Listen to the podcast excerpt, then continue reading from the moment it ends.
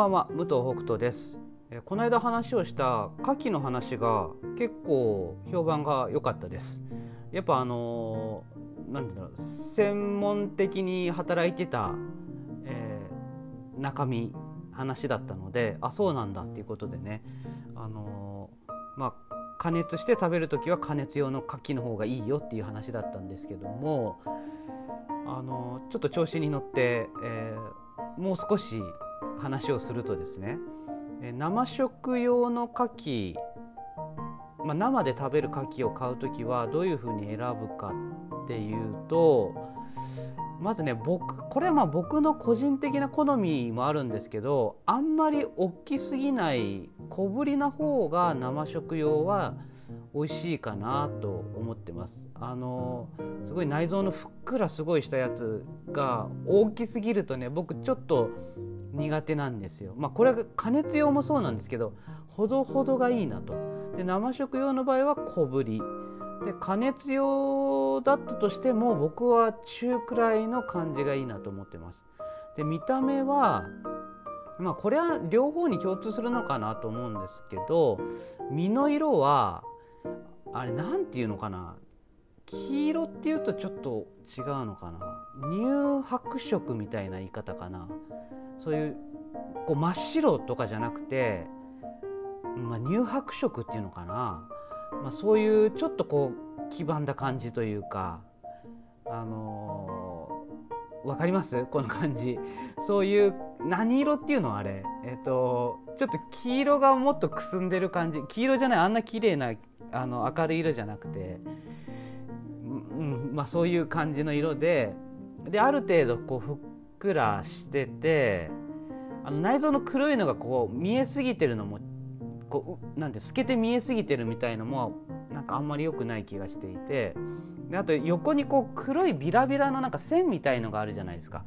ああいうのがねやっぱしっかりしてるなんかよりよりしてないとかっていうのをなんか選んでます。でこう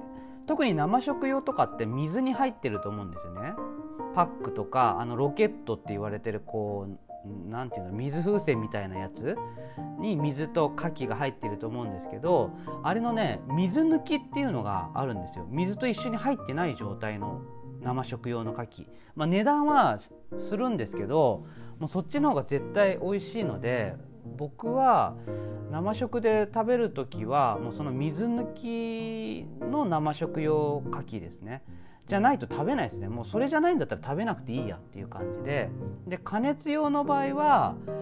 えー、あれ何グラムぐらい入ってるのかな？200グラム以上入ってるこう円盤の形したようなやつ、ま、多分1,000円超えるぐらいだと思うんですけど、うん、そういうのを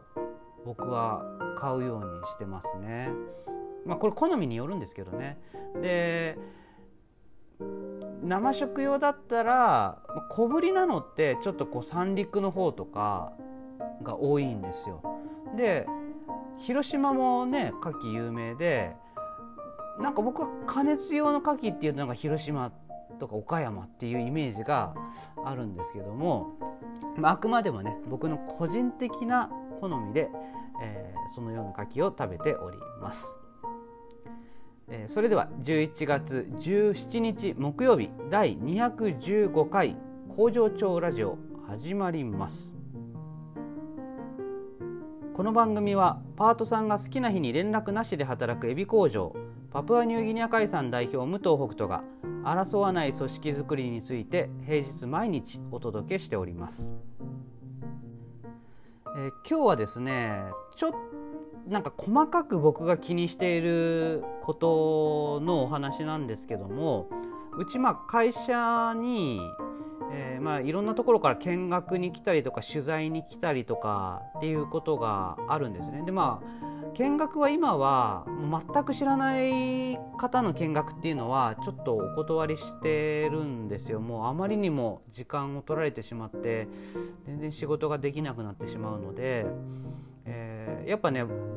僕の中では自分がちゃんと工場に入ってしっかりと午前中は作業をしてで午後は、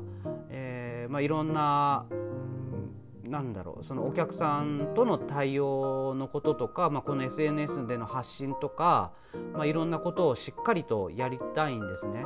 でいろいろ広めていきたいっていうことはあるんですけどもその個別の対応でっていうのはやっぱりちょっとね限られた時間なので、うん、なかなか難しいなと思ってましてで、えー、まあ、その分ね逆に SNS でこうやって広くねあの伝えることはちゃんと力を入れてやりたいなと思ってるんですけどもでその中で、まあ、見学に来られる時取材に来られる時にやっぱり工場の中を見てもらうんですね。で外側から見てもらうんですけども、えー、その時に結構、まあ、うち小さい工場ですから距離感が近いんですよね外から見ると言っても。であのその帽子をちゃんとかぶってるかとかその靴を履き替えたりする場所があるんですけどもそもうそこからもう何て言うんだろうその窓1枚を隔ててすぐ先にもう作業テーブルがあってエビのもう剥き作業とかをやってるんですね。でも距離としたらもう本当になんか数センチぐらい先にいるぐらいの感覚なんですよ。でその距離感で見られるのって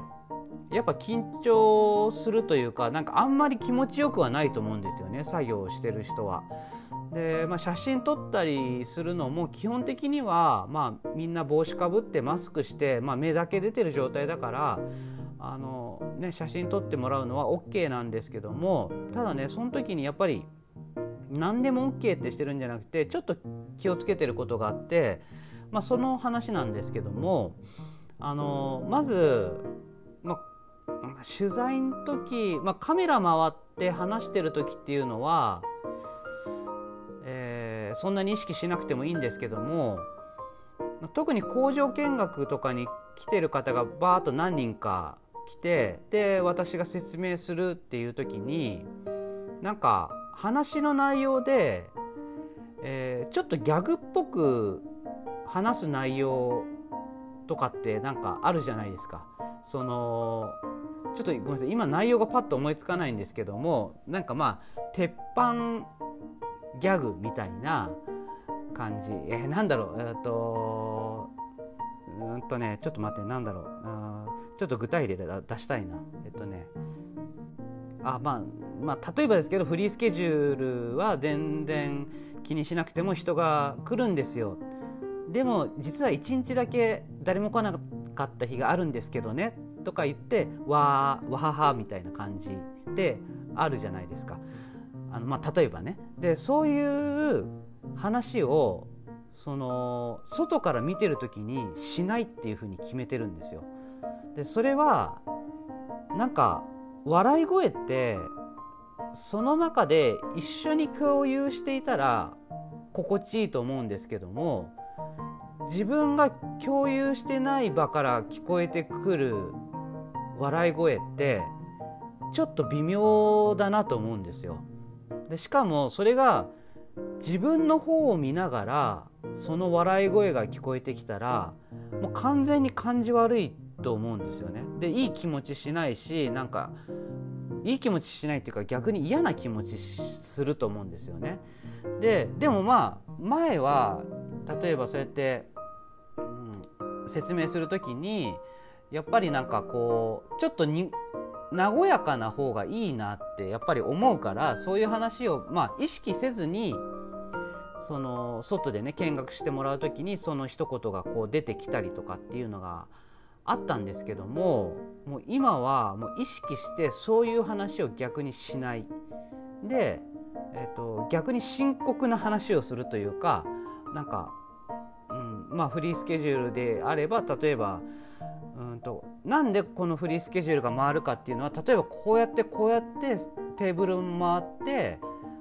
でこういう風になるからなんですよこういう動きをみんなにお願いしてるから回るんですよってなるとああなるほどっていう風になるんですよね。でああなるほどってなる時っていうのは基本的には笑いは起きないしみんな真剣にあの話を聞いてくれてるしっていう状況になるので。やっぱりすぐ近くでこう作業してる人たちもその感じで外側から見学してたらなんか嫌な気持ちにはなりにくいんじゃないかなと思って、うん、それをなんか意識して、えー、やるようになりました、うん、ややっぱね以前はちょっと自分がやっぱり上から目線だったのかなと今考えると思いますけどもいや見学してもらうことは必要だからと、まあ、特にお客さんが来た時ににこやかに話すことっていうのは会社にとって重要だし、えー、気持ちよくお客さんに帰ってもらうことは大切だから、うん、これはまあ多少我慢してよみたいなねところがあったように思います。えー、もうそこはねもうそうだったんであればそれで反省した方がいいと思うので反省すると。でだけど今は、うん、やっぱりあんまり感じよくないよなっていうことに気づいたんであればもうそこは反省してやらないようにすると。でまあ、もちろんお客さん大切だし、えっと、気持ちよく帰ってもらうことも大切だけど従業員の人たちが気持ちよく働くことも大切でまあそう考えればまああのその何て言うの？まあちょっと和やかな感じちょっと笑いが起きるような話っていうのはもう2階のね事務所ですりゃいいって話なんですよ。そこでして下でする必要はないよねっていうところでまあそう考えれば全部をこううまく回すことはできるんですよね。何も損なうことなく順番を入れ替える場所を入れ替えるだけで実は全部適切にこう対応できる。だけどなんだろうちょっと自分が上から見てるとそういうことも考えられなくなってしまってたなと思って、うん、今はちょっとそういうのを気にしてます。だからね写真を撮ってもらう時もやっぱあんまりにも近かったりとかあの距離的にね。あとはその、まあ、そういうのが苦手な方とかがいたりしたらちょっと待ってくださいとかねうん、でもまあ時間がなくてね、まあ、ちょちょっと今撮らせてくださいみたいになる時はもちろんあるんですけども可能な限りちょっとずらしてもらったりっていうことはやっぱりねそれはねちょっとあのお願いするようにしてます。はい、そんなね工夫をしながらあの見学を受けたり取材を受けたりという、えー、お話でした。それでは最後に本日の出勤人数の報告です。パート3社会保険加入4名中3名未加入18名中8名合計22名中11名工場勤務の社員3名は全員出勤です。ではまた明日。バイバイ。